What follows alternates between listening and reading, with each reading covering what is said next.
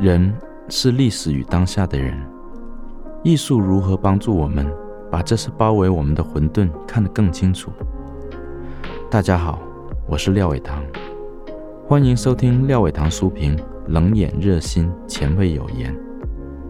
今天我要跟大家分享的是中上健次的小说《日轮之翼》。《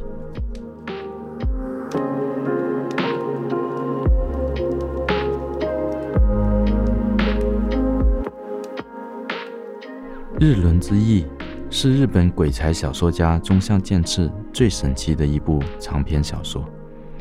它的命名承接其成名作《秋幸三部曲》的第三部《大地尽头至上之时》。原来的被差别部落到了终点，被钦差消解，离散的部落民以自己的方式，向着日轮升起的地方出发。什么是日轮？什么是被差别部落呢？这是书意的两者是怎样结合到一起的？这是出身被差别部落的中相健次毕生都试图解决的问题，而《日轮之役》用了最超现实，也许是最浪漫的方式，提供了一个答案。因为太阳行圆，运行不止，犹如车轮，所以称太阳叫日轮。古代庾信的《镜赋》里边说。天河渐没，日轮将起，这也是佛教的术语。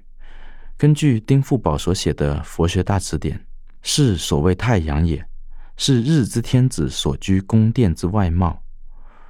俱舍论十一曰：日轮下面，坡底迦宝火珠所成，能热能照。观无量寿经曰：精华莲犹如日轮。日轮之意用了两个具体的意象去把这个日轮拉向人间。第一个是冷藏货柜车旋转不已的大车轮，小说就以阿强等四位部落美男子用偷来的货柜车带着七位部落婆婆上路开篇。第二个是七位婆婆讲述的部落历史里的莲花池的故事，这跟古世纪里边日本创世神话是同构的。那是生死交替的地方，也好像日轮那样生落不息。这两个意象所承载的是同一个中相健次的关键词——被差别名。被差别名又称部落名、卫多、非人等，其实就是我们习惯所说的贱民。据说明治维新就废除了的日本贱民阶级歧视，实际上。直到现在，依然潜藏在日本社会心照不宣的避讳里。被差别民在过去往往负责宫殿、堡垒和神社的清洁工作，因此被嫌弃，不准跟外族通婚，但又因此有免税和独立部落空间的好处。这让我想起西藏的屠户，他们带教徒行杀生之罪，收入不错，但所有人都绕着他们走。依赖他们，又视之为被诅咒的人。然而，中相健次始终要呈现一个不一样的贱民面目，于是就有了本书的女主角群体——那七位在小巷度过大半生的老婆婆。她们身世复杂，做过纺织女工、妓女、乞丐，甚至小偷，但心地都纯真。在外星人一样奇怪的外表下面，是七仙女一般的心。对于他们来说，这都没差，因为两者都能飞翔。他们也始终相信，他们身处密闭的冷藏货柜车里，也是在日本的千山上飞翔。如果往日本左翼文学的现实主义写去，这些婆婆将会得到迥异的命运。他们深知自己可能会被年轻人遗弃，将会上演一出七个人的游山解考。认为日本贱民部落里的优性劣待，可能会比日本其他穷人更加凶狠。中上健次用了魔幻的笔法，变形了老人的牺牲。凡是会阻碍其他人的旅途的老人，都会陆续死去或者失踪。最后剩下的四位婆婆，更是谜样消失在东京都皇居四周的繁华人境之中。当这些人间蒸发出现的时候，我们并不感觉到诡异，因为前文早已铺垫了七位婆婆任意编造故事、随意扯谎的种种。实际上，随意扯谎也是一种小说推进的魅力。中上健次在本书也如此试探小说与谎言的界限。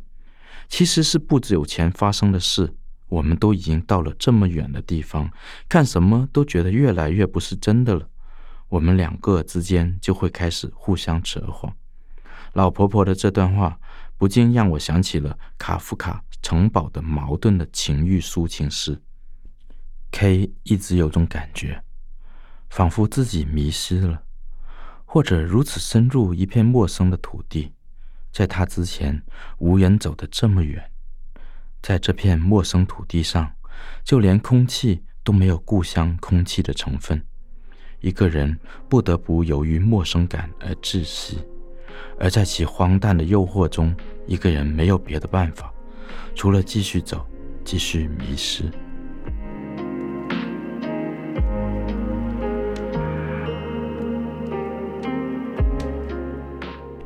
日轮之翼里边那大段的情欲幻象也是这样的。说是幻象，中上健次总是不动声色的抹杀掉幻实之间的过渡与变迁，让读者恍惚就接受了那是现实。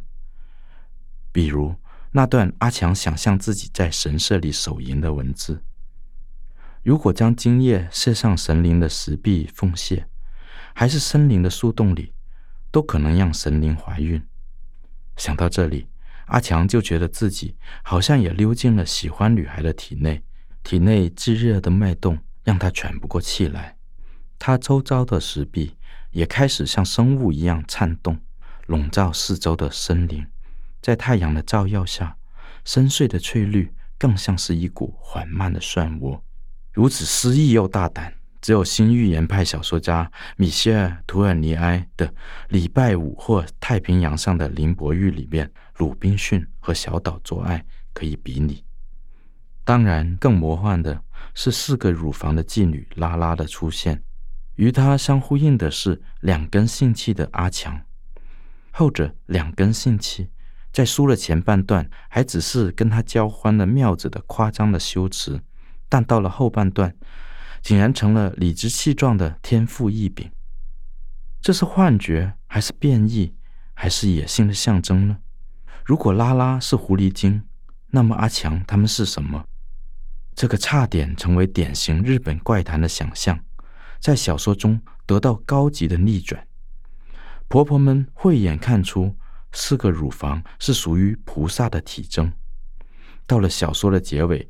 更变换出桑婆婆也露出四个乳房给过路的韩国卖艺人吸吮的幻象。如果这是阿强的幻觉，只能说在他的心目中，这是婆婆和他的爱人都成为无私的菩萨了。这些性爱插曲，让这部日本底层男女的在路上更有凯鲁亚克的嬉皮气味。他们的性不涉及毒品，不觉得颓废。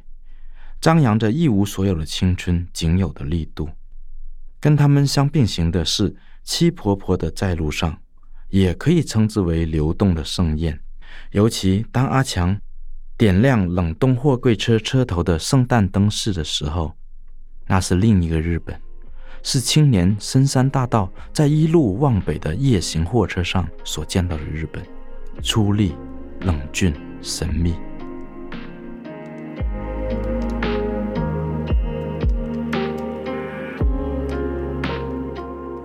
相信灵魂的婆婆们，就能在这骤山骤水的行程中看到神迹。故事后半段，日轮的意象再次出现，解答了这些贱民们心中的耿耿于怀。彼岸花的球根，据说能给老人的脚消炎祛风湿，于是就成为了太阳与婆婆们的纽带。只要身处这片每朵花都像日轮一样盛开的花丛。就会自动听命于天上的火红太阳，把每一颗球根都清理干净。日轮的球涂在脚上，不良于行的菊婆婆也就获得了日轮之意，像莫秋丽的脚踝飞翼，又像神行太保的福禄。然后她成为第二个消失的婆婆。这里才带出了中上健治作品的重要隐喻，那就是被视为污秽的底层贱民的老婆婆，一路上却执着于去清扫那些最高级的地方——皇居、神社。他们就像东正教里边的圣鱼，他自身肮脏，却有净化凡间的能力。当他们一路被那些所谓的文明人厌恶的驱赶，甚至攻击的时候，我们能不能问他们一句：所谓的不敬到底是什么？上层人跟他们相比，哪个更肮脏？我们这是婆婆连天涯海角都看过，如果你把我们带到天涯海角的深渊旁边，我们就会在峭壁上小便，看这个深渊到底有多深。这是何等气魄！他们觉醒到他们堕落仙女的身份的同时，依旧使用堕落的修辞来反证自己的高贵。尊重这种矛盾，是中相健次最难得的对底层精神的忠实。贯穿全书的是这些仙女。无论在聆听服务区，还是在货车停车场，在雪山山巅，还是在台风来袭的海边，他们都会坚持煮一罐茶粥，风雨不动，直到去到小说结尾，婆婆们消失之前，仍然向我们演示了如何在东京都中心的小巷里安好他们的炭炉，煮茶粥。这无视一切高度发达资本主义的自由人的气魄。也许就是部落民起义者中上健次和同代人川上春树的区别，后者始终只是想做一个大象牧场的扫雪工而已。